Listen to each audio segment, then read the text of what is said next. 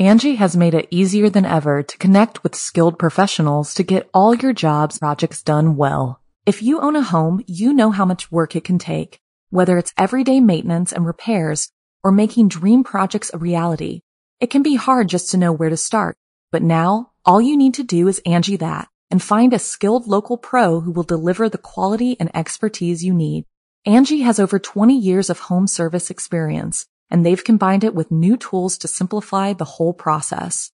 Bring them your project online or with the Angi app, answer a few questions and Angi can handle the rest from start to finish or help you compare quotes from multiple pros and connect instantly, which means you can take care of just about any home project in just a few taps. Because when it comes to getting the most out of your home, you can do this when you Angi that. Download the free Angi mobile app today or visit Angi.com. That's A-N-G-I dot com. This episode is brought to you by Visit Williamsburg. In Williamsburg, Virginia, there's never too much of a good thing. Whether you're a foodie, a golfer, a history buff, a shopaholic, an outdoor enthusiast, or a thrill seeker, you'll find what you came for here and more. So ask yourself, what is it you want? Discover Williamsburg and plan your trip at visitwilliamsburg.com. Another day is here, and you're ready for it. What to wear? Check. Breakfast, lunch, and dinner? Check. Planning for what's next and how to save for it? That's where Bank of America can help. For your financial to dos, Bank of America has experts ready to help get you closer to your goals. Get started at one of our local financial centers or 24-7 in our mobile banking app. Find a location near you at bankofamerica.com slash talk to us. What would you like the power to do? Mobile banking requires downloading the app and is only available for select devices. Message and data rates may apply. Bank of America and a member FDIC.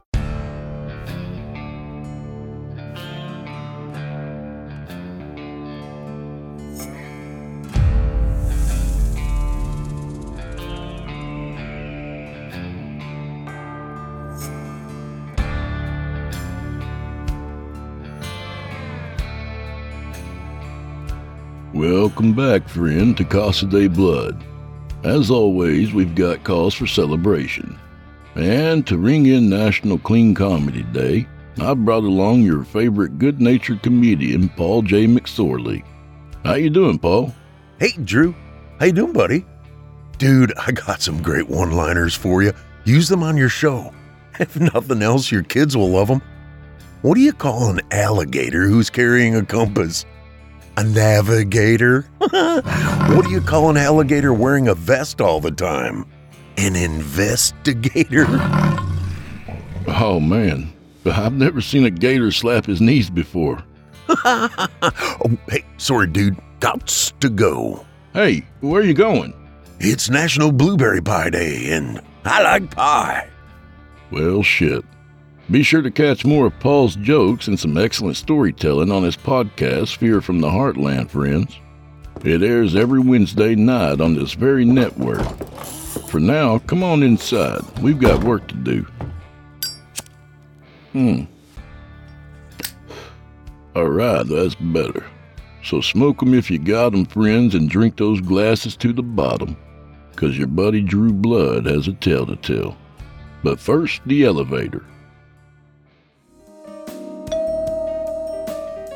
Oh, hey, I didn't see you there. You know, Drew Blood's Dark Tales is only one of the many shows on this network you could be listening to. We hope you'll subscribe to our entire lineup, including Chilling Tales for Dark Nights, Scary Stories Told in the Dark, Fear from the Heartland, and Horror Hill. All available on YouTube or your favorite podcast platform. Also, visit simplyscarypodcast.com to become a patron.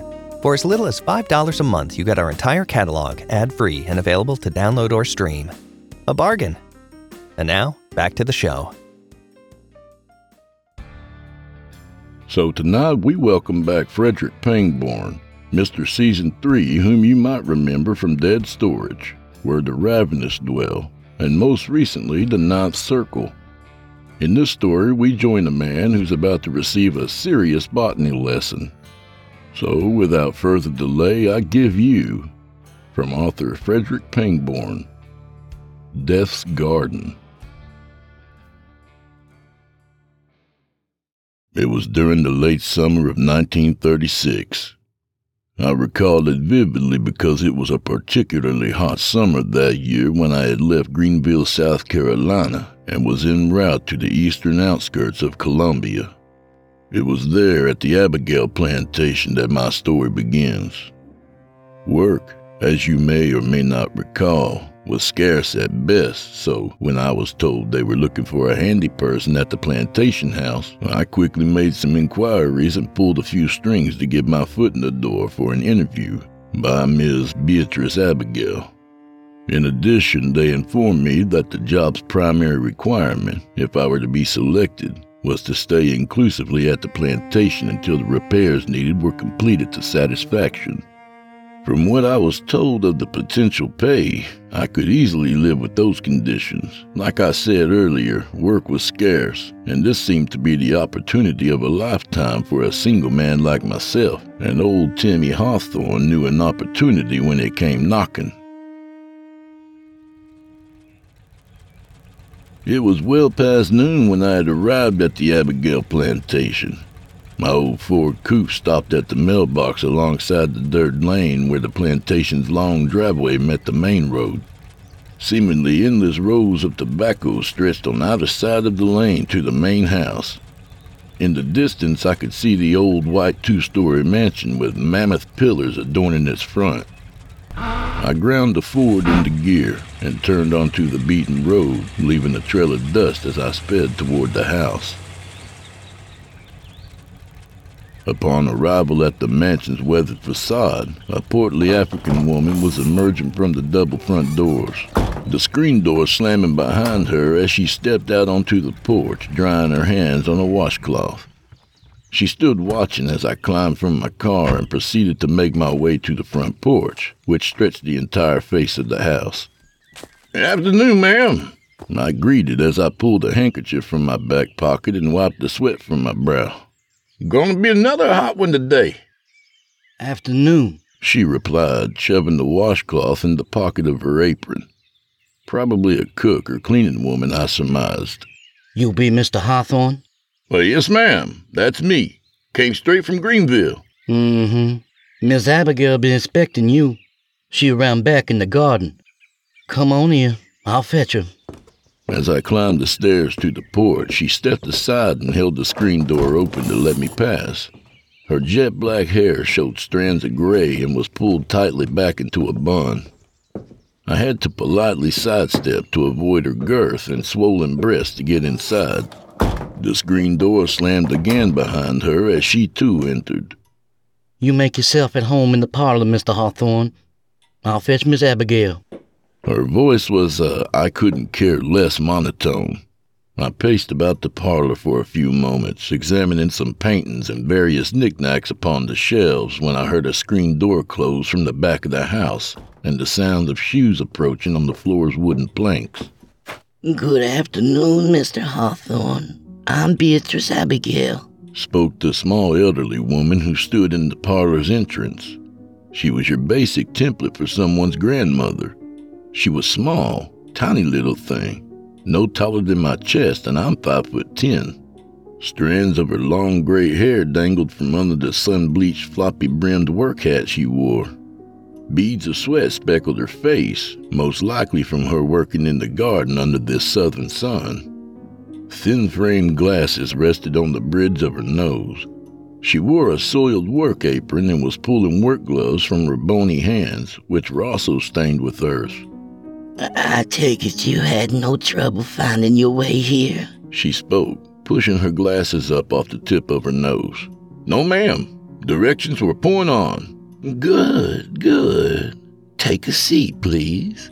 She motioned with her hand to a plush sofa, which she sat on the opposite end. We sat for quite some time discussing what my duties would entail and what exactly she expected of me. It was pretty straightforward, I would tackle the laundry list of repairs and chores she made out, and in return, I would have free room and board, three hot meals a day, and be paid in monthly installments. She spoke of the other people that were working at the plantation as well. The large African woman was Mabel. As I had guessed, she was the cook and maid who had served with her for many long years. There were also a few other people who did not stay at the main house, but came and went as they toiled about their designated chores.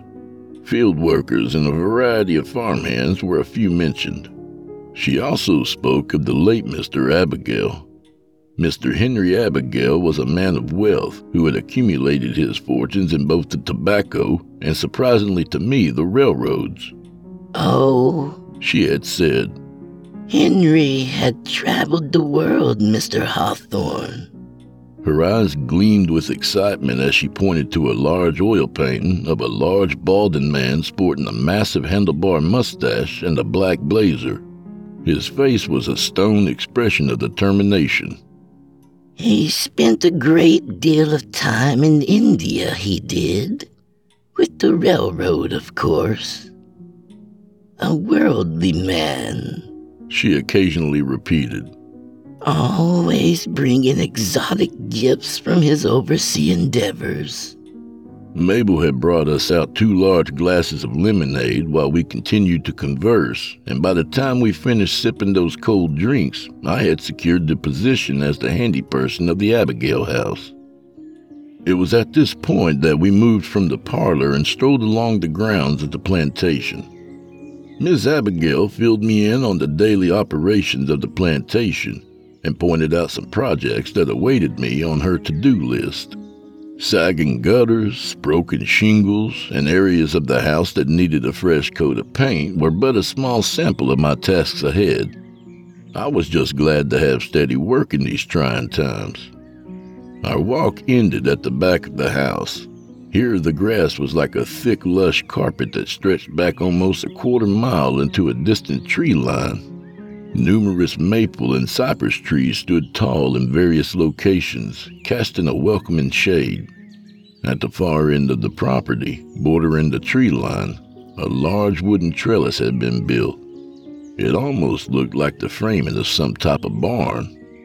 When I inquired what it was, Miss Abigail replied with a smile. That, Mr. Hawthorne, is my garden. We made our way across the lawn toward the garden. The late Mr. Abigail had that built for me back in 1926.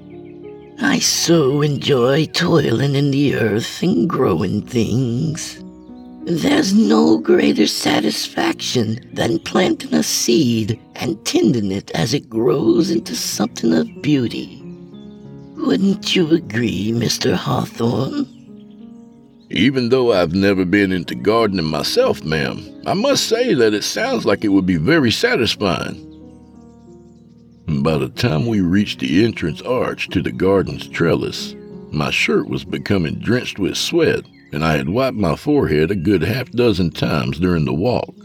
I spend a great deal of time here. She blurted, It's a type of spiritual sanctuary, if you will.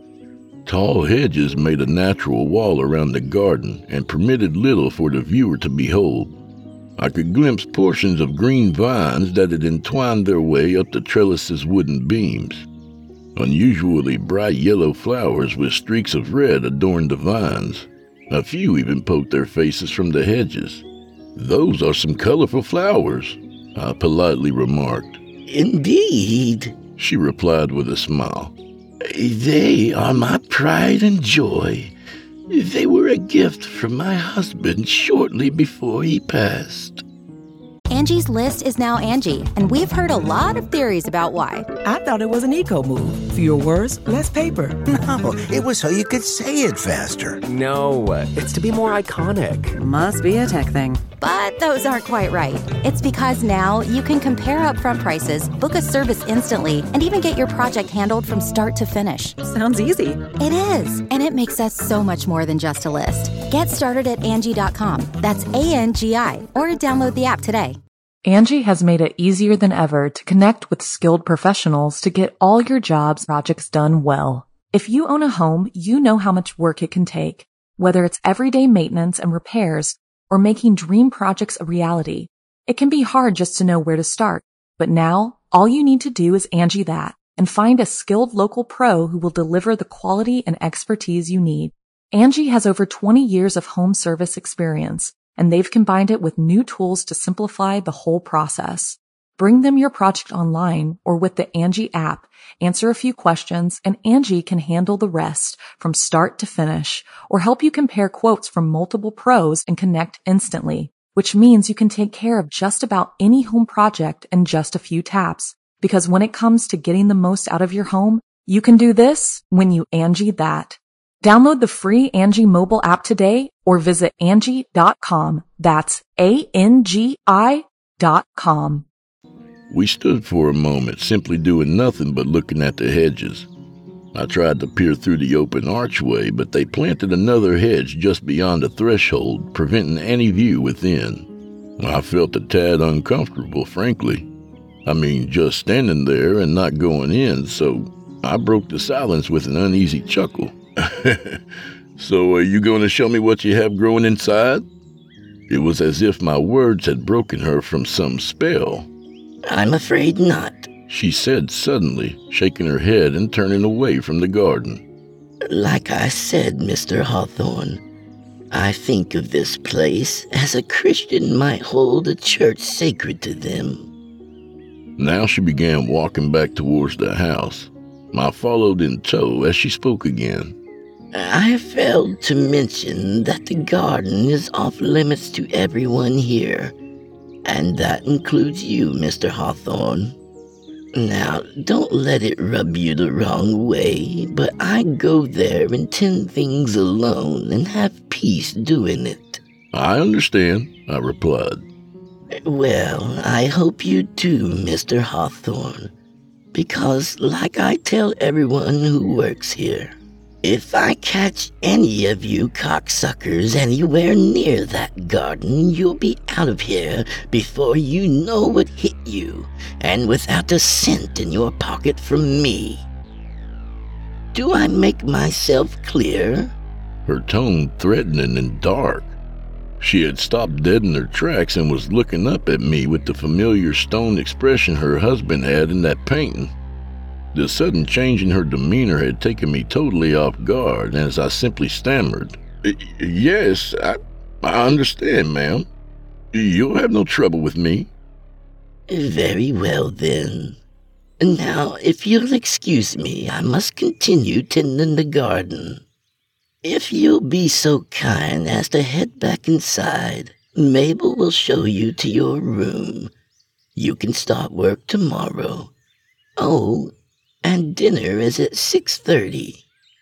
Like the passing of a black cloud, her expression returned to its previous gentleness, and she simply turned away and slowly made her way back towards the garden, leaving me with an uneasy feeling in the pit of my stomach.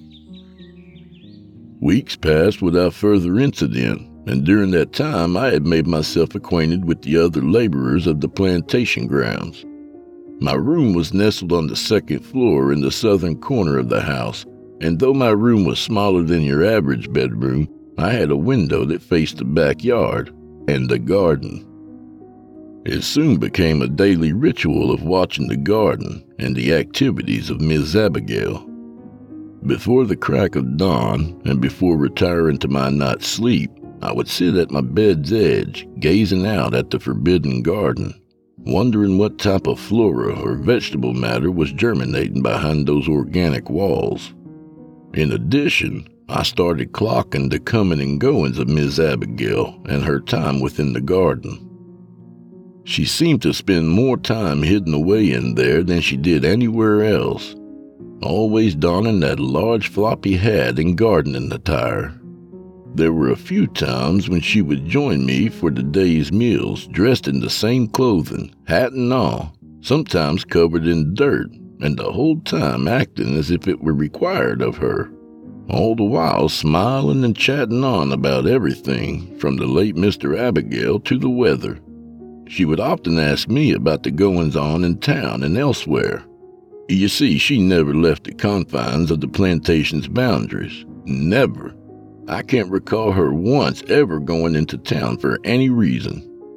Mabel would catch a ride with one of the farm hands and run into town for groceries and other supplies that were needed. When they returned, she would carry in several paper bags from the truck filled with various items and always a newspaper, The newspaper and the large Zenith radio in the parlor were the only connection to the outside world for the old woman. Saying that I found this profanely odd would be an understatement, but as it did not affect me or my duties, I simply brushed it off and chalked it up to an old woman's fear. I had heard stories of the elderly fearing the outside world and adopting the life of a hermit in the comforting walls of their homes. I presumed this was the case and thought nothing more about it. It was now Labor Day weekend, and Miss Abigail had granted the staff that Sunday and Monday off. No one dared question in her reasoning and had cleared out of there faster than shit through a goose in case she changed her mind. The weather that weekend was partly cloudy and a cool breeze blew in from the east.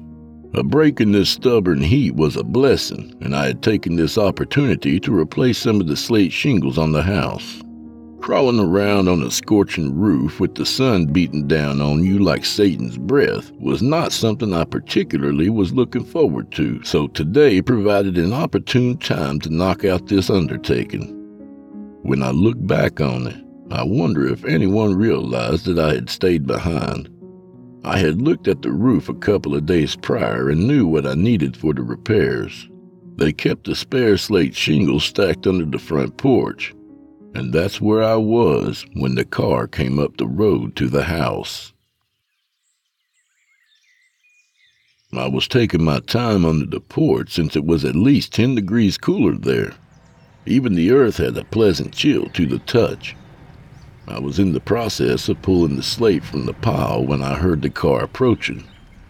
When it pulled up to the front stairs, I set the shingles aside for a moment to see who was paying us a visit, since outsiders rarely made appearances here. I quietly crept up to the lattice and peered through. The vehicle was a ragged gray Mercury 8 with worn white walled tires. Emerging from the car, with the sound of a squealing door being opened, was a tall, thin man, dressed in a wrinkled brown suit. His face reminded me of a bird for some reason. Clutched in his hand was a briefcase as beat up as his car. As he stood, insufficiently trying to brush the dust from his suit, I heard the screen door open above me and the heavy footfalls of Mabel as she came onto the porch. For a moment I thought back to the time when I had first came up to the house and Mabel emerged to greet me. Good day, ma'am. He spoke in a whining voice as he continued to dust himself off. And my name is Harold Dennins, and I would appreciate it if I could speak with the man of the house. I represent Sheer Cutlery and wish to offer him some superb savings on. Miss Abigail runs the house. She in the back tending the garden if you need to speak to her. Mabel cut him off with that I could give two shits who you are tone. I knew it all too well by now. Oh, okay. I would appreciate that if I could. Mm-hmm. Mabel heavily descended the porch stairs, causing a rain of dust and dirt to fall upon me from the floor planks above. As luck would have it, she took the opposite side of the porch from where I had removed that lattice to gain entrance to the slate, making my presence still unknown. I waited until they rounded the side of the house before I crawled out into the sun. I could still hear that salesperson talking up his pitch to Mabel as they disappeared around the corner. Like that Mr. Dennins, I brushed the dirt from myself and made my way to the back of the house, hugging the building side as I moved. Unlike myself, who had waited in the house's parlor, Mabel was taking this man straight to the garden, it seemed. When I reached the back edge of the house, I paused and poked my head around the corner. Mabel and Dennins were slowly making their way across the lawn toward the garden. Dennins still bending her ear with talk of superior kitchen knives as they walked. My curiosity was piquing as this was the first time I had seen any stranger, which we had next to none, being escorted straight to that forbidden garden. When they reached the garden's arch, I could no longer hear Dennins' ramblings but it seemed that Mabel was making him wait outside the garden's access as she fetched Miss Abigail. After a few brief moments, Mabel reappeared and took Dennins by his arm and was actually leading him in. What the fuck is all this about? I whispered aloud to myself. After the speech I was handed, they gave this guy the red carpet right through the front door. It seemed like an eternity before both Mabel and Miss Abigail appeared from the hedges and began walking back to the house. Harold Dennings, with his bird face and his wrinkled suit, was nowhere to be seen. I moved away from the rear of the house, rubbing the back of my neck in confusion. What the hell is going on around here? I said aloud. Something odd was going on, and my mind was racing, trying to figure out how I should approach this. Do I confront Miss Abigail about it? Ignore it or sneak into that garden myself and see what's going on for myself? But what if it turns out to be nothing and I'm caught snooping where I was told to avoid? That would be my ass for sure.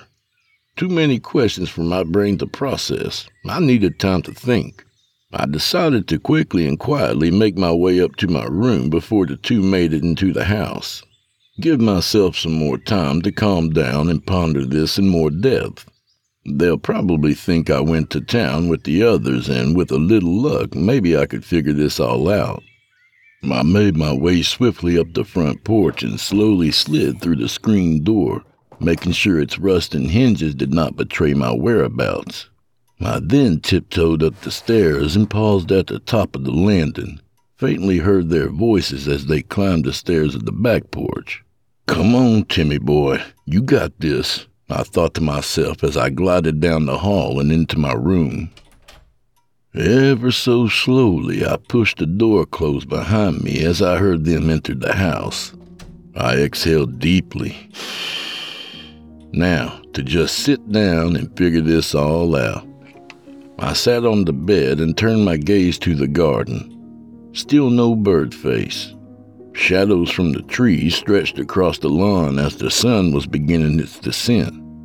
Something told me I had seen the last of that Dennings fellow. I exhaled again. My body was relaxing now. What I needed was to lie down and keep a low profile until I could think straight. I undid the laces on my work boots and swung my legs up onto the bed. Yeah, that's exactly what I need to do. My muscles were loosening up as I stretched out on the mattress. You'll sort this mess out, I thought. I'll bet you're just working yourself into a frenzy over nothing. My eyes became heavy as sleep was beckoning me. Getting all worked up over nothing. Darkness swept over me as I drifted off. Mr. Hawthorne. I was resurfacing from the realm of sleep by slight nudges. Mr. Hawthorne. My name was called again. I shifted in the bed, my eyes opening to a blurred vision of Mabel standing over me. There he is, spoke Abigail. She was standing in the open doorway. My vision slowly began to focus, and I sat up on my elbows. I'm sorry.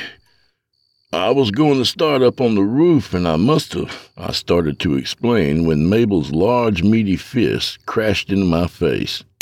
Stars danced before my eyes as I fell back onto the bed. Blood was flowing from my nose and began spilling over my lips. Its coppery taste was entering my mouth. My eyes began to tear. You'd had been better off in town, Mr. Hawthorne, Abigail voiced. I instinctively covered my face and sat up again. Mabel's hand was coming down for a second blow, but now I could see it clutched one of my work hammers. Even though I could see what was about to transpire, the event boggled my mind and was still trying to process what was happening. My reaction was anything but swift. The hammer came down upon my head in a blinking flash of searing white, and I was unwillingly pulled back under the waves of unconsciousness. You can live out your master chef dreams when you find a professional on Angi to tackle your dream kitchen remodel. Connect with skilled professionals to get all your home projects done well.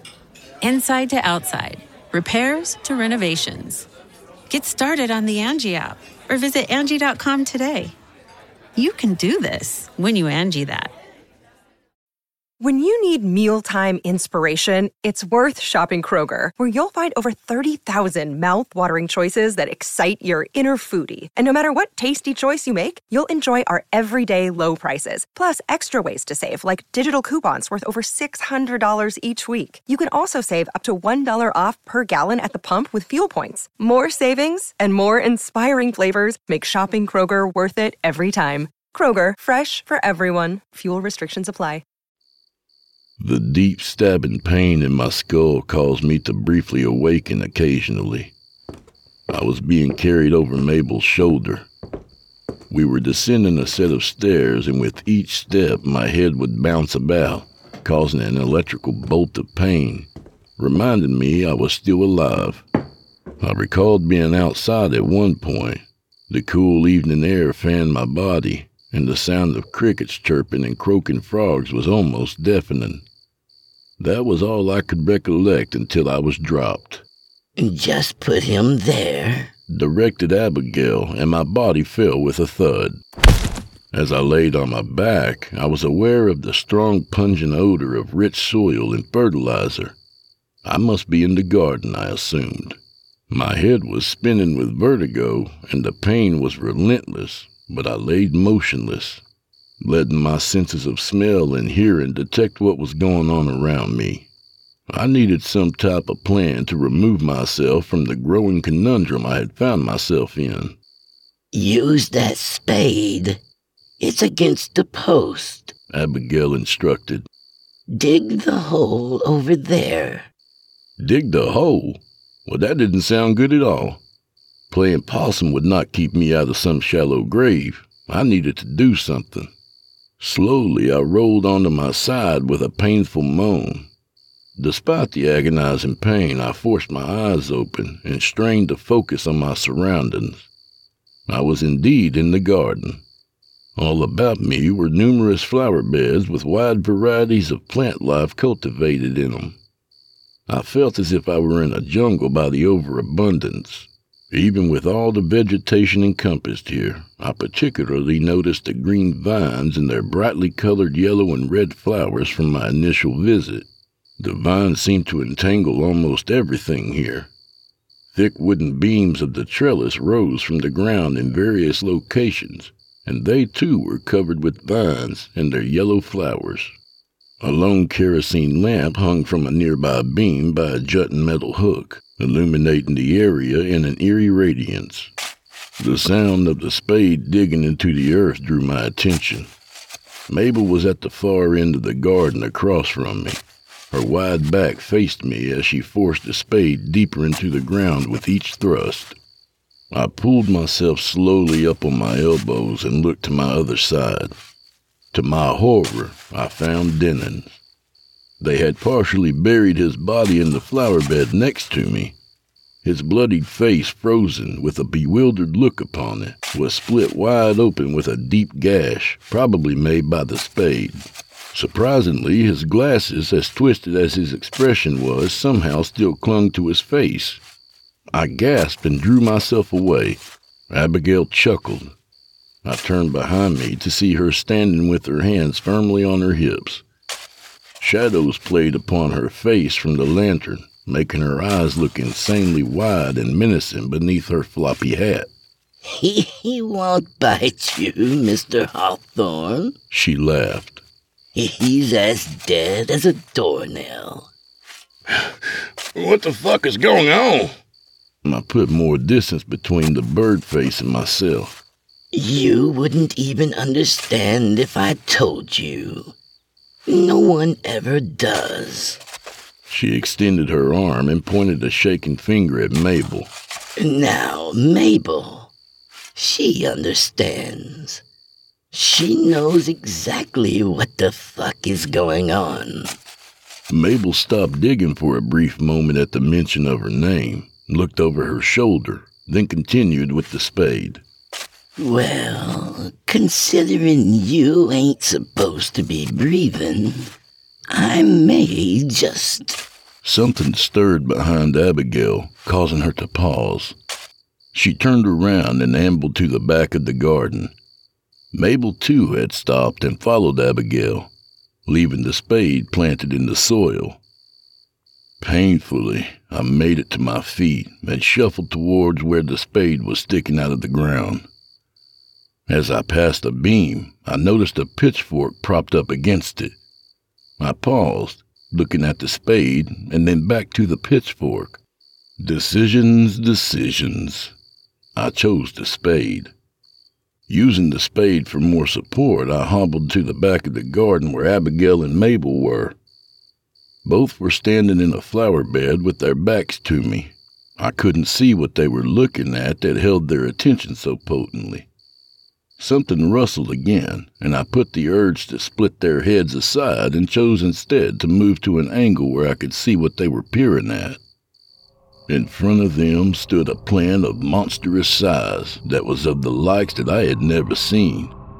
It rose from the earth with a gigantic base that resembled what I can only describe as a pineapple. Its girth was big enough where it would take a good two people to wrap their arms around it.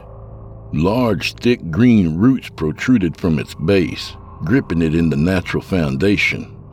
The top of the pineapple was adorned with a massive yellow flower with red streaks similar to the ones that sprouted throughout the garden except this flower's petals were closed like a huge tulip.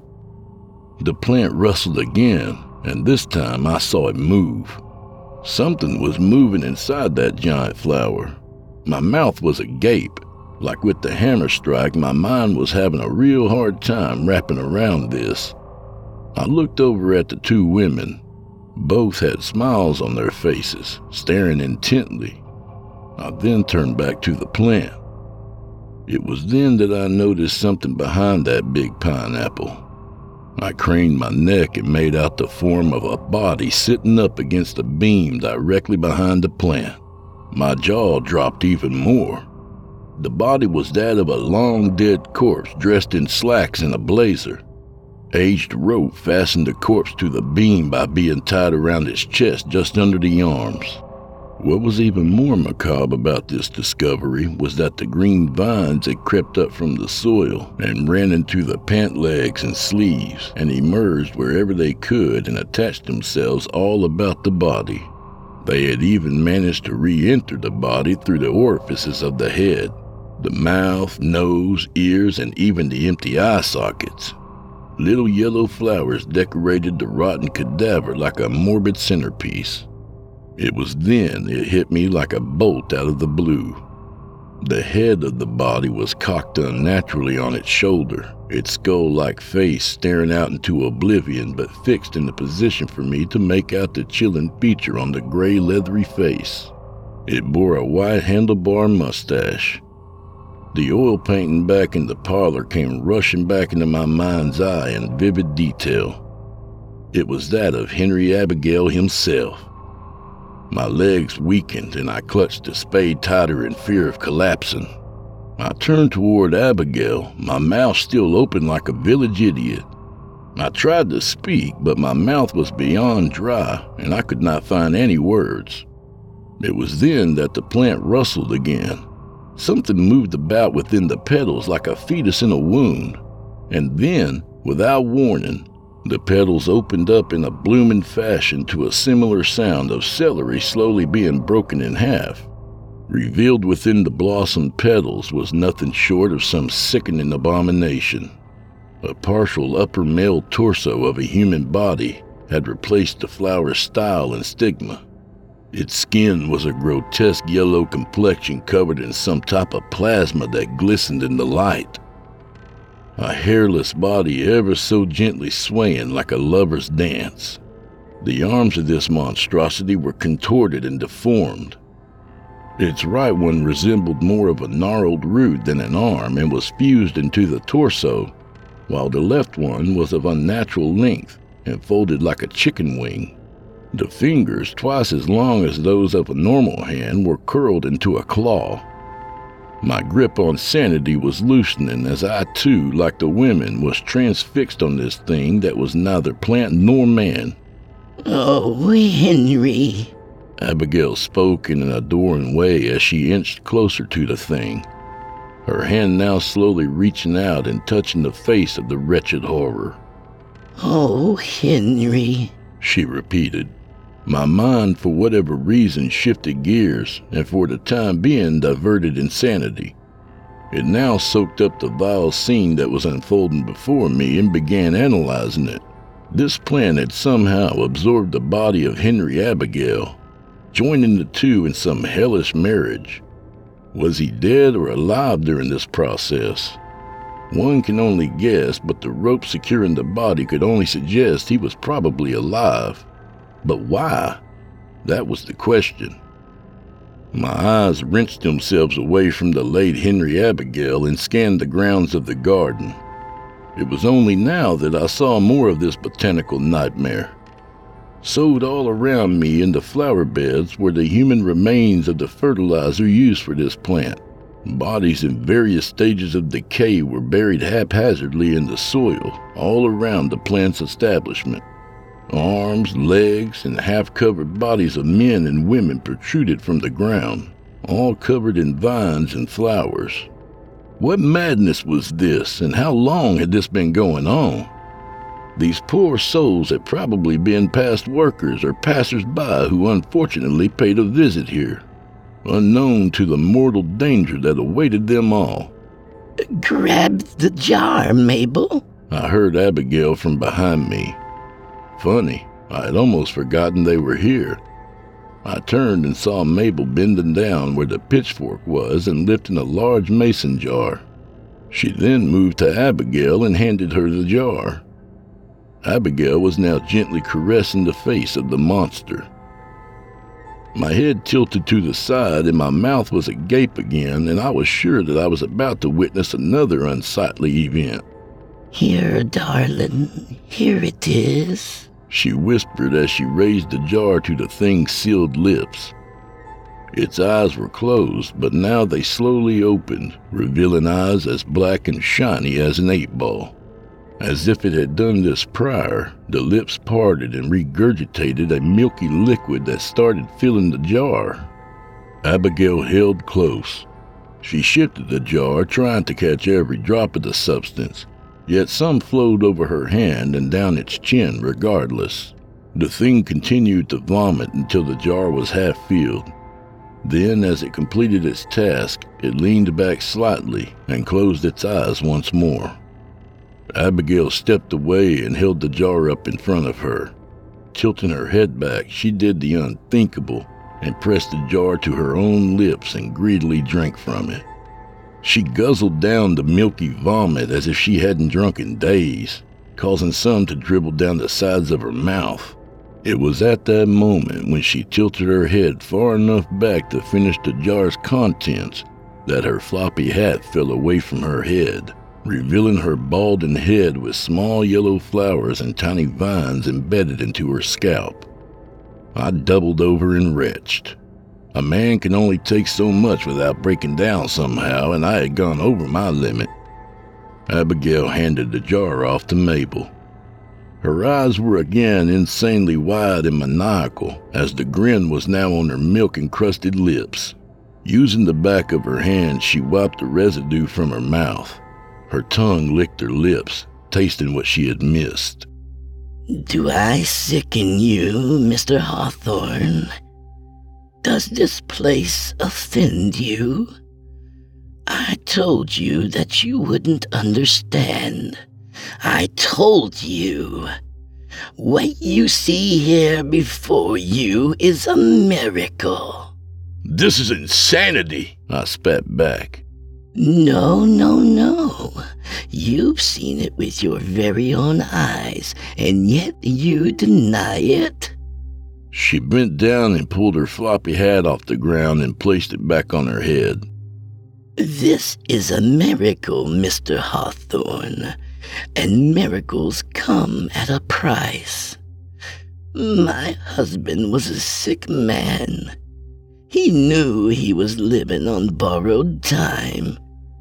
He knew that there was only one way to continue on. I noticed at the corner of my eye that Mabel was ever so slowly sliding down onto my flank, her moves cautious and indiscreet. The seeds were from India, you see. Very expensive, Mr. Hawthorne, very expensive. I believe the people there called them soul trees. Yes, that was it. Soul trees. She held her finger to her chin, thinking. To be consumed by one is to find immortality, they say. It was then that Mabel made her move and lunged at me. I wasn't asleep in my bed this time around, and I instinctively swung the spade at a deadly arc. Ah! With a bone crunching smack, the spade's edge caught her in the temple with such force that it cut through her skull and eye socket, then embedded itself halfway through her nose. The blow had stopped her dead in her tracks. I released the handle and watched her take a few steps backwards with the spade still sticking out of her face and her arms outstretched like those of a sleepwalker. She faltered for a moment as blood sprayed in all directions like a boat that had sprung a leak, her lone eye wide in disbelief. Then, as she fell backwards, her outstretched arm clipped the lantern, sending it flying off its hook. Glass shattered and flaming kerosene splashed over the area, igniting all it touched as it landed near Denon's body. You motherfucker! What are you doing? Her hands waving in a frenzy while she screamed obscenities. The fire was spreading rapidly, eagerly consuming the plant life and especially the old wooden frames of the trellis. The evening breeze fanned the hungry flames, causing them to accelerate their destructive engulfment. I turned to Abigail, who was sobbing uncontrollably, her face buried in her hands. I looked about, getting my bearings, then reached for the pitchfork. Gripping the handle, I charged towards Abigail. Like a soldier with a fixed bayonet, I drove the sharp prongs deep into her midsection and continued pushing, my legs pumping like pistons. I scarcely heard her gasp as the prongs entered her to their full length. Pushing with all the strength I could muster, I pushed her backwards until she tripped up on her steps and fell back against the plant's base. Her floppy hat had fallen away again, and her apron was now stained crimson. I released the pitchfork and stood back, my chest heaving as my lungs struggled for breath. The air was swirling with smoke, and I now felt the temperature rise to a sweltering level. It was time to flee before the flames swept over this entire garden. My attention was now drawn back to the creature, the heat was singeing its giant petals, turning them a grayish color. The torso was writhing in which I could only guess was pain, twisting and convulsing with its mouth in a silent scream and black eyes bulging wide, its lone limb contorting in agony. It was then I heard Abigail belch forth a loud primal grunt. I turned to see her sitting up. Her hands were fixed on the pitchfork and slowly pulling it out of her.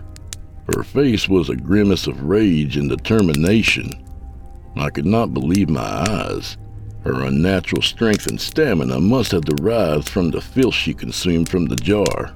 I moved forward to meet her, grabbing the handle once more and pushing forward using my body's weight to drive the spikes back home, and even further until they protruded from her back and penetrated the husk and the plant's base, pinning her to the pineapple. I don't think so, I snarled in her face, her eyes gazing at me in an empty stare. The plant shook violently, and I jumped back to watch the torso withdraw itself into the pineapple base, sinking into the base like a turtle withdrawing into the safety of its shell. I stepped away. There was nothing more to see or do at this point. I turned and looked around for an escape route. The fire had claimed everything behind me, leading back to the garden's archway. It left me with little choice. Somehow I heard the structure breaking and boards falling. It was definitely time to go. My window of opportunity was diminishing by the second. The hedges surrounding the garden were ablaze, but were the only way out now. The choking thick smoke was becoming overwhelming, leaving me with only one way out through the hedges. Covering my face with my arm, I put my head down and rushed forward into the flaming hedge. I felt my flesh burn as I propelled myself into and out the other side, landing on the lawn. Without hesitating, I rolled on the lawn, extinguishing any parts of my clothing that may have caught, and climbed to my feet. I realized I had lost both my socks as I felt the grass beneath my bare soles. I shuffled quickly away and collapsed under a tree a safe distance away. It was there I sat, propped up against a tree, watching the trellis and the garden within burn like a funeral pyre. The entire backyard was illuminated. I'll bet the glow from the fire could be seen back in town. Cracking embers drifted upward into the night air like infernal fireflies as I sat pondering all the questions that remained unanswered. Perhaps it was best if they remained unanswered. After I rested for a spell, I would get in my car and drive into town and seek the sheriff. I would have to leave out the part about that. What did she call it again? A soul tree. Yeah, that was something that had to be seen to be believed. A smirk crossed my lips as I drifted off. No sane or sober man would ever believe the night I had. I awoke pre dawn in time to glimpse the moon as it sank behind the distant treetops. Smoke from the smoldering trellis filled the yard like a choking mist.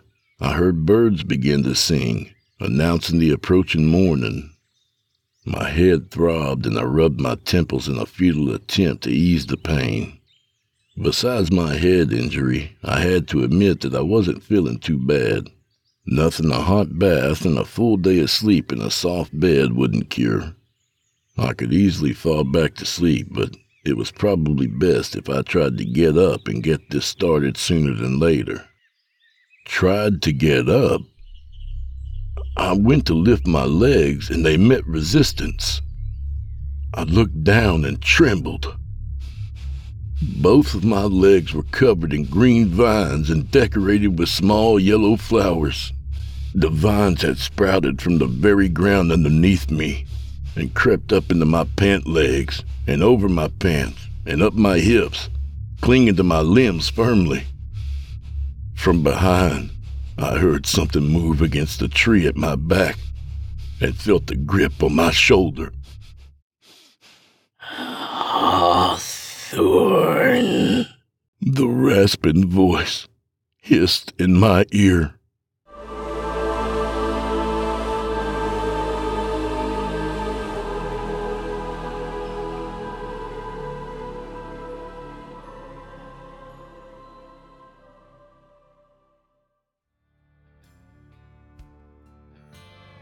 Well, sometimes you eat your vegetables, and sometimes the vegetables eat you.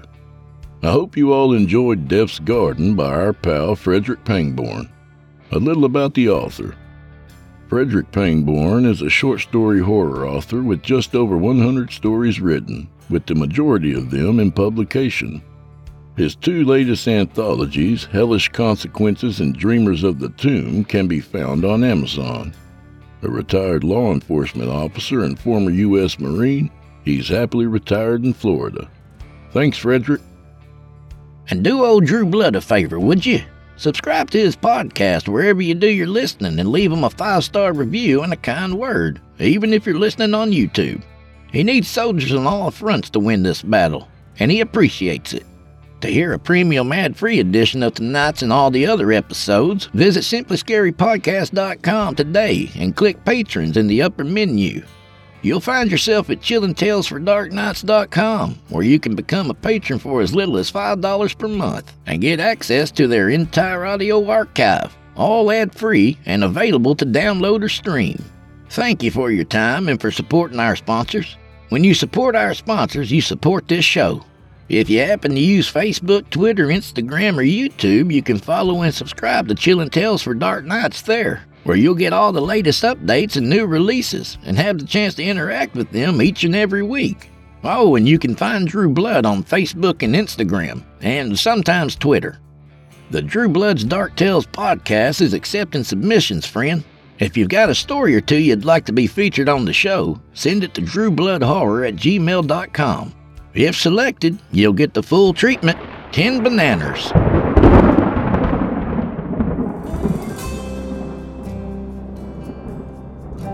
Well, I'm afraid this is where we part ways, at least till next week. So grab a drink for the road, friend. If you see Paul out there, tell him I'm waiting for my slice of pie. I'd like to say hey to a couple more listeners of the show Jared Willis and Coleman Phillips.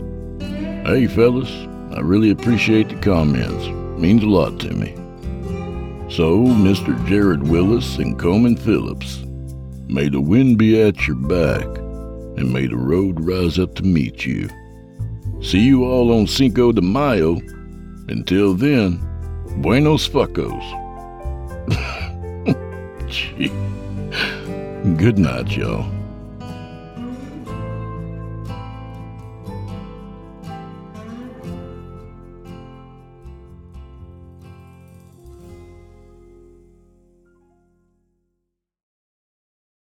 Angi has made it easier than ever to connect with skilled professionals to get all your jobs projects done well. If you own a home, you know how much work it can take, whether it's everyday maintenance and repairs or making dream projects a reality. It can be hard just to know where to start, but now all you need to do is Angi that and find a skilled local pro who will deliver the quality and expertise you need. Angi has over 20 years of home service experience and they've combined it with new tools to simplify the whole process.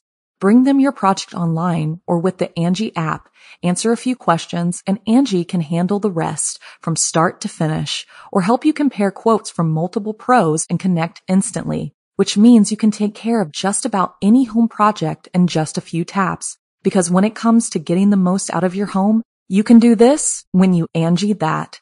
Download the free Angi mobile app today or visit Angi.com. That's A-N-G-I dot com. Angie's list is now Angi, and we've heard a lot of theories about why. I thought it was an eco move. Fewer words, less paper. No, it was so you could say it faster. No, it's to be more iconic. Must be a tech thing. But those aren't quite right. It's because now you can compare upfront prices, book a service instantly, and even get your project handled from start to finish. Sounds easy. It is, and it makes us so much more than just a list. Get started at Angi.com. That's A N G I, or download the app today.